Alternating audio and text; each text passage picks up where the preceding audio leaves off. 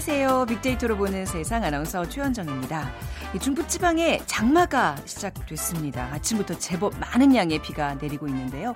서울은 올여름 첫 호우주의보가 내려졌죠. 경기 서부, 충남 북부 호우주의보가 발효돼서 지금 장대비가 쏟아지는 곳이 많습니다.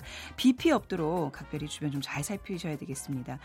네, 이렇게 좀 갑작스러운 기상 변화를 이렇게 접했을 때 우리 아침에 인공지능 음성 인식 스피커 있으신 분들은 오늘 날씨 어때? 라고 이렇게 물으면 얘가 또 친절하게 답변을 해주죠. 또 더 나아가서는 오늘 어떤 옷 입을까? 하고 물어보면 또 똑똑하게 뭐 긴 소매 옷을 챙기세요. 이런 답변을 해줍니다.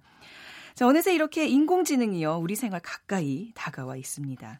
친숙한 알파고나 요즘 뜨고 있는 자동차, 자율주행차도 있고요. 또 최근에는 뉴스를 배열하는데도 인공지능이 활용되고 있습니다. 편집의 모든 내용을 인공지능이 해야 하는지에 대한 논란이 이어지고 있는데 오늘 이 얘기 좀 자세히 나눠보도록 할게요. 자, 세상의 모든 빅데이터 시간에 인공지능 뉴스 배열이라는 주제로 빅데이터 분석해 보겠습니다. 그리고 world trend 빅데이터로 세상을 본다. 어, 전 세계적으로 이슈가 되고 있는 예멘 사태에 대해서 얘기를 나눠보겠습니다. 또 제주도에도 난민들이 많이 오고 있다고 하죠. 자, 문제 본격적인 얘기 앞서서 오늘 빅퀴즈 먼저 풀어보겠습니다.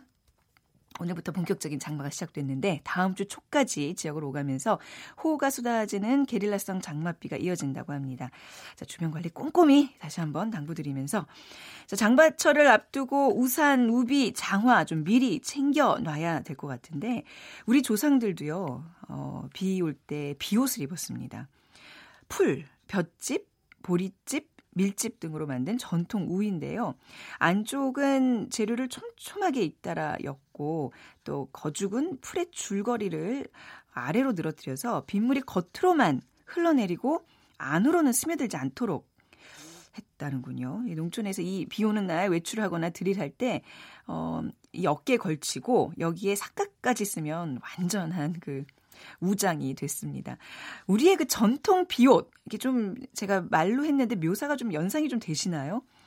자, 1번, 그 비옷 이름을 맞춰주시면 됩니다. 1번 양동이, 2번 도롱이, 3번 초롱이, 4번 갈갈이.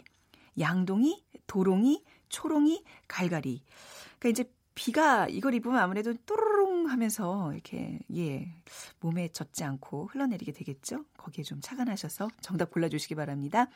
휴대전화 문자메시지 지역번호 없이 샵 9730으로 보내주시면 돼요. 오늘 두 분께 커피와 도넛 모바일 쿠폰 드리겠습니다. 짧은 글은 50원, 긴 글은 100원의 정보 이용료가 부과됩니다.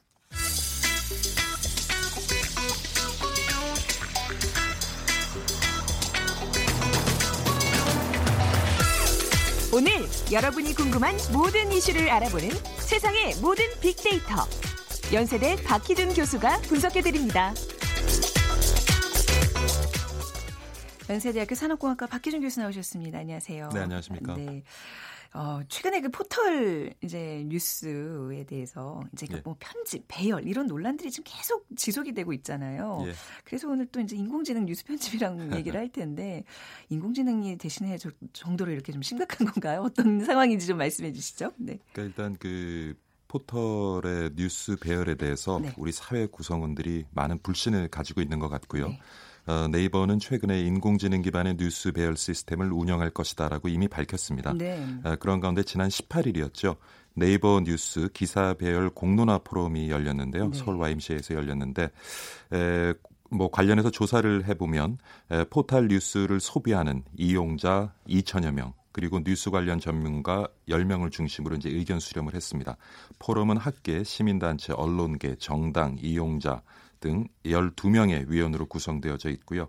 그래서 에, 이날 지난 18일이죠. 에, 조사 결과 발표가 있었는데 편집인과 인공지능을 조합한 기사 배열에 에, 압도적인 선호를 보였습니다. 62.6% 정도가 나왔고요. 네. 그러니까 포털에서 뉴스를 이용하는 사용자들이 10명 중 6명은 사람이 개입한 편집이 아 네. 사람이 그러니까 사람과 인공지능이 함께 뉴스를 편집하는 것이 필요하다. 라는 의견을 밝혔고요. 네.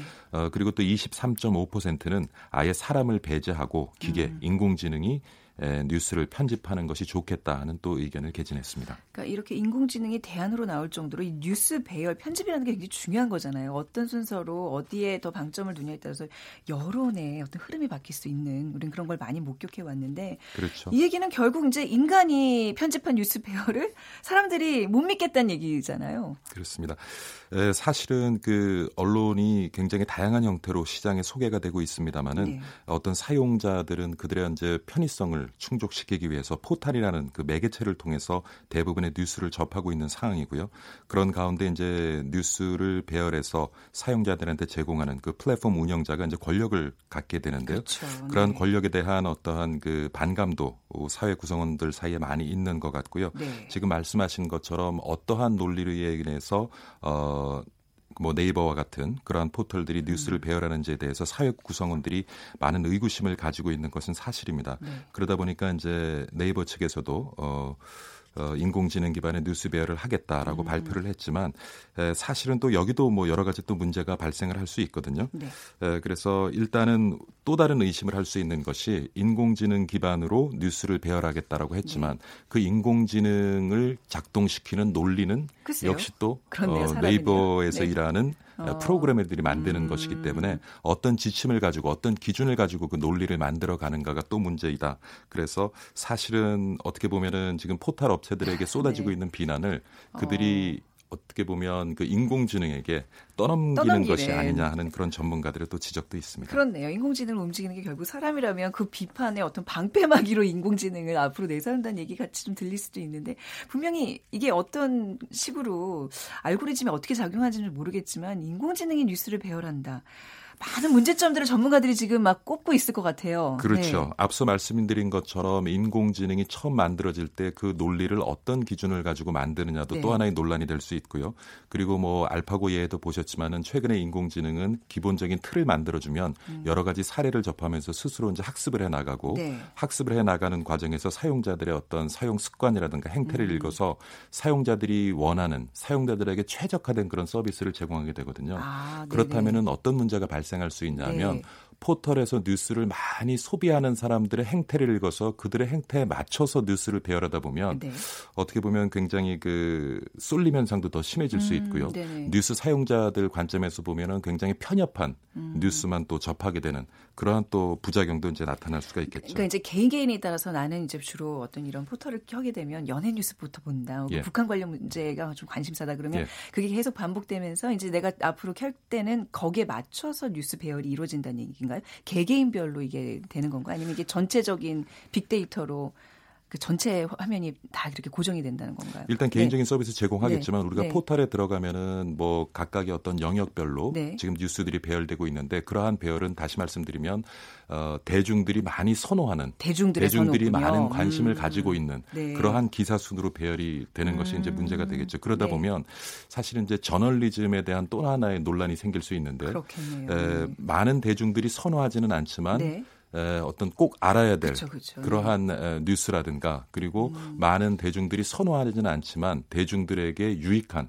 그러한 음. 뉴스들은 네. 뉴스 배열에서 또 소외가 될 수 있다. 어. 그런 또 지적들이 없지 않아 있습니다. 그러니까 전문가들이 생각하는 어떤 뉴스 가치의 그 순위와 또 대중의 선호도가 이게 좀 잘 맞아 떨어져야 되는데 항상 그렇지가 않잖아요. 예. 어, 이럴 때는 어떻게 문제를 해결되지? 이게 결국 그래서 네, 이제 네. 요번에 그 포럼에서도 네. 어, 조사 결과 나왔습니다마는 에, 10명 중에 6명은 결과적으로 사람과 음. 기계가 좀 협업을 해서 네. 뉴스 배열을 하는 것이 좋겠다.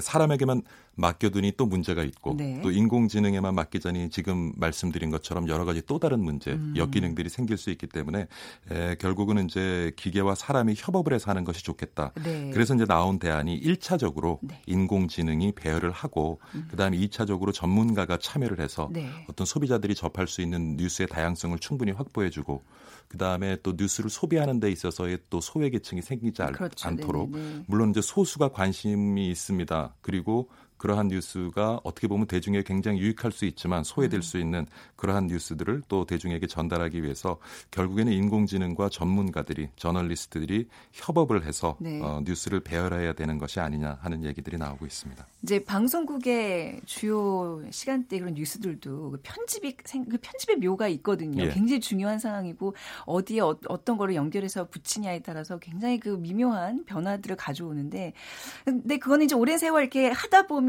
시청자와 또 이 편집하는 사람들 간에 어떤 신뢰가 구성이 돼서 서로 예. 믿고 보고 만들게 되는데 예. 이것도 결국 사회 구성원들 간의 신뢰가 이제 좀 떨어졌다는 결과물인 것 같아요. 인공지능 얘기가 나온다는 얘기는 결국에는 네. 그 사회 구성원들 사이의 신뢰 수준의 문제일 수 있고요. 네. 최근 저널리즘뿐만이 아니라 그 대기업의 인사 채용에 있어서도 많은 비리들이 드러나면서 아, 예. 또 우리 사회 구성원들의 공분을 사고 있는데 그러다 보니까 최근에 기업에서 어떤 움직임이 있냐면 인공지능을 활용해서 펴, 아, 예, 인공지능을 활용해서 면접을 합니다. 어머 어머. 그러니까 네 예를 들면은 지금은 네. 정해진 네. 시간에 정해진 장소에 가서 면접을 했어야 됐지만 네. 지금 이제 서류를 제출하게 되면 그 서류를 심사하는 것도 인공지능이 하게 되고요. 네. 그리고 면접자들이 원하는 시간에 원하는 장소에서 화상을 통해서 면접을 하게 되죠. 음. 그리고 이제 그 화상을 통해서 면접이 진행되는 과정에서 그 네. 면접자들의 어떤 표정이라든가 어투라든가 음. 이런 것들조차도 다 이제 패턴을 통해서 읽어내게 되고요. 네. 그래서 어떠한 그 지원자가 회사 채용에 보다 아, 적합한지를 이제 어. 인공지능이 아. 그러니까 얼마나 이게 보면 우리가 사실은 알파고 네. 어, 그러한 를 접하고서 사실 기계에 대한 인공지능에 대한 우리 사회 구성원의 두려움이 많이 음. 높아졌죠. 네. 앞으로 많은 그런 일자리를 이제 에, 기계가 대체하게 될 것이다. 그래서 일부 또 기계에 대해서 굉장히 그 반감을 가지고 있습니다만은 네. 얼마나 우리 사회 신뢰 수준이 아, 낮으면은 이제 뭐 저널리즘뿐만이 아니라 채용 각 사회 네. 영역에서 네. 도저히 이제 사람 못 믿겠다는 어, 거거든요. 어, 그러니까 사람 간의 사람보다 기계가 낫겠다는 거고요. 신뢰를 기계로 대체한다. 그러니까 뭐 정보 처리나 이런 거는 사람의 어떤 그 수준보다 좀 높을 수수 있겠지만 왜 우리가 갖고 있는 어떤 교감, 직감 이런 거는 인공지능이 대체할 수 있는 게 아니잖아요. 그렇죠. 네. 그러니까 앞으로는 많은 우리가 해내는 의사 결정에서 음. 우리가 가지고 있는 어떤 개인적인 편견과 감정을 배제하자는 것인데 네. 이번 월드컵에서도 보면은 뭐 이제 인공지능을 활용한 그런 네. 판결들이 많이 또 나오고 있고요. 네. 그래서 뭐 우리 사회 영역에서 음. 어떤 인공지능 더 이제 세를 넓혀야 할 것 같은데 네. 에, 앞서서도 지적했듯이 에, 우리가 하고 있는 일을 인공지능이 대체하는 것이 아니라 네. 우거 우리가 하고 있는 일에 오류를 줄여주는데 음. 인공지능을 접해서 좀 네. 활용하고자 하는 그런 에, 관점이 필요할 것 같습니다. 그럼 오늘의 그 주제 뉴스 배열에 대해서 인공지능이 어떻게 좀 잘 할 수 있을까요? 교수님 이게 좀 대안이 보완책이 좀 될까요? 어떻게 아무래도 네. 지금보다 나아질 수 있는데 그런데 포털 업체들도 앞서서 말씀드린 것처럼 네. 지금 포털에 쏟아지고 있는 여러 가지 어떤 비난을 음. 인공지능에 돌리려 해서는 안 된다는 네. 것이고요. 음. 또 하나 또 반대 관점에서 생각해 보면 어, 일개 사기업의 네. 어떤 경영 행태나 운영 시스템 행태를 이렇게 또 시민 단체라든가 음. 시민 단체로 구성된 포럼에서 좌지우지하는 것도 어. 떻게 보면 또 다른 문제가 될 수 있겠다. 그럴 수도 있겠네요. 예. 네. 자 오늘 또 뭐 새로운 인공지능이 뉴스 편집을 대신한다는 얘기를 또 얘기를 나눠봤습니다. 가시기 전에 비퀴즈 부탁드리겠습니다. 오늘 문제가 좀 어렵더라고요. 어려워, 어려워. 예. 네. 오늘같이 비 오는 날 네. 우산, 우비, 장화가 필요합니다. 네. 우리 조상들도 비가 올 때는 비옷을 입었고요. 풀, 볏짚, 보릿짚, 밀짚 등으로 만든 전통 우의를 입었는데요. 안쪽은 재료를 촘촘하게 잇따라 였고 거죽은 풀의 줄거리를 아래로 늘어뜨려서 빗물이 겉으로만 흘러내리고 안으로는 스며들지 않도록 했습니다.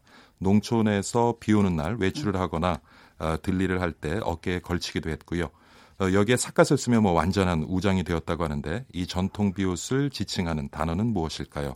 1번 양동이, 2번 도롱이, 3번 초롱이, 4번 갈갈이. 근데 저는 비옷을 이렇게 흘러내릴 때 아. 소리가 도롱도롱 들리더라고요. 아, 그렇죠. 그, 그 네, 제게는 도롱도롱 네. 이렇게 들리는 거죠. 초롱초롱 한 눈으로 우리가 도롱도롱한 빗방울을 보는 그 하여튼 정답에 어떤 힌트가 되길 바라겠습니다. 빅데이터로 보는 세상 앞으로 문자 보내주세요. 휴대전화 문자 메시지 지역번호 없이 샵 9730이고요. 짧은 글은 50원, 긴 글은 100원의 정보 이용료가 부과됩니다. 교수님 오늘 말씀 잘 들었습니다. 네, 감사합니다. 네, 박희준 교수였습니다.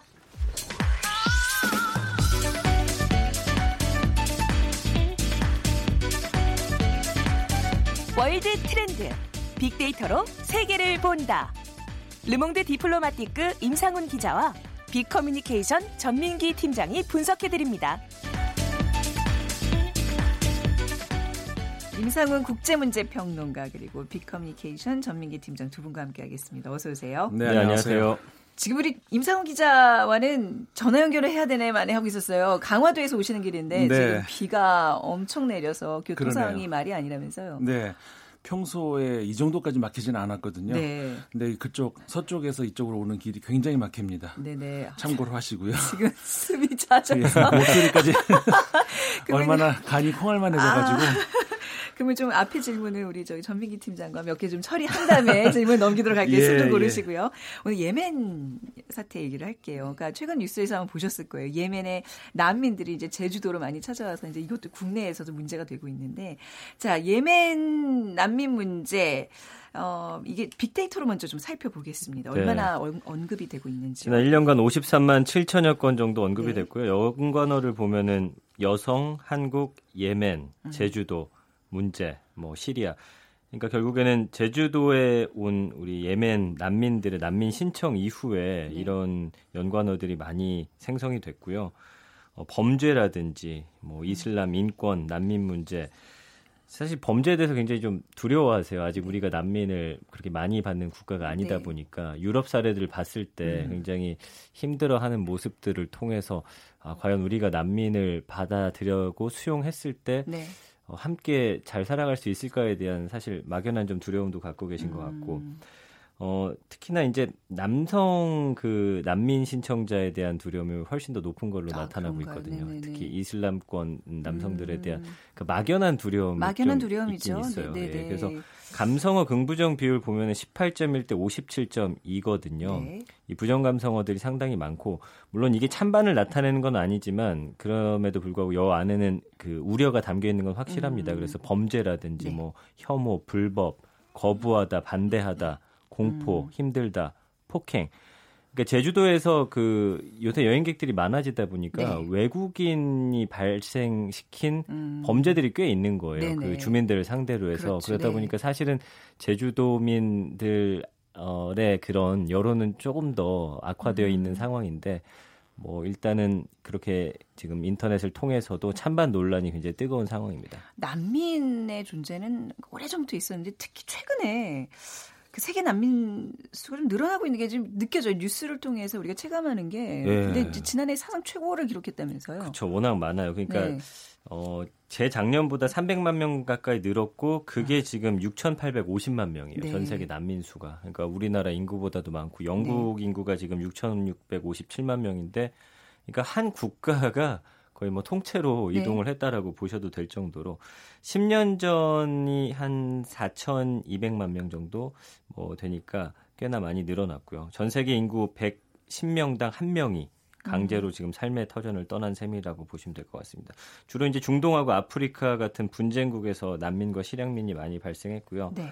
뭐 시리아라든지 콩고, 소말리아 어, 이런 분쟁이 지속되고 있는 10개 나라에서 전체 난민 실향민의 70%가 지금 넘어오고 있고 국가별로는 내전이 지금 7년을 넘긴 게 시리아이거든요. 네, 630만 명이 지금 전쟁을 피해서 밖으로 나오고 있고 어, 아프가니스탄도 그 전해보다 5% 늘어서 260만 명 정도. 네. 그리고 아프리카 분다, 분쟁국 중 하나인 남수단의 경우도 음. 난민 수가 한 240만 명 정도. 그러니까 네. 주로 중동과 아프리카 쪽에 어, 쏠려 있는 걸 알 수가 음. 있습니다.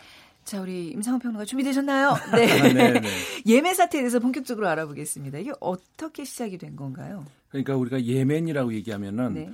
어느 한 부분적으로는 이제 우리나라하고 좀 비슷한 점이 있습니다. 네. 왜 그러냐면은 우리가 이제 남북 분단 상황이잖아요. 음. 그런 것처럼 예멘도 남 예멘, 북 예멘. 아, 네. 사실상 지도를 보면은 남북이라기보다는 좀 동서로 보는 음. 그러니까 경계선이 이렇게 대각선으로 이렇게 있다 아, 보니까 아, 애매하게 대각선. 예, 이게 남북이라고 할 수도 있고 동서라고 네. 할 수도 있는데 사실 과거에 오스만 제국의 영향을 영향권 안에 있다가 네. 영국이 이제 그 아시아 지역으로 영향력을 확대하지 않습니까? 음, 네. 19세기 말 20세기 초 해서 그러면서 독립하는 과정에서 음. 이게 이제 소비에트의 도움을 받았느냐 아니면은 어, 연합군의 그렇죠. 그러면서 네, 이게 네. 그 공산권으로 들어가느냐 음. 아니냐 이제 이렇게 나눠지는 거죠. 네. 그러면서 남 예멘 같은 경우가 이제 소비에트의 그 도움으로 그 독립을 하게 되면서 음. 소비에트 영향권 안에 들어가고 네. 어, 그러면서 이제 긴 시간 동안에 네. 그 이념 대립 으로 음. 이제 남북 대립이 있었죠. 네. 근데 이게 통일을 하긴 했어요, 한번. 그러니까는 어떻게 보면은 그 당시 우리 입장을 해서는 굉장히 부러운 일이었는데 네, 통일 직전까지는 굉장히 우리랑 상황이 비슷했네요. 네, 네 비슷했어요. 예, 예, 예. 70년대 실제로 막 전쟁까지도 갔었고 음. 뭐 서로 암살 뭐 굉장히 시끄럽다가 네. 평화롭게 대화에 의해서 통일을 하긴 했거든요. 네.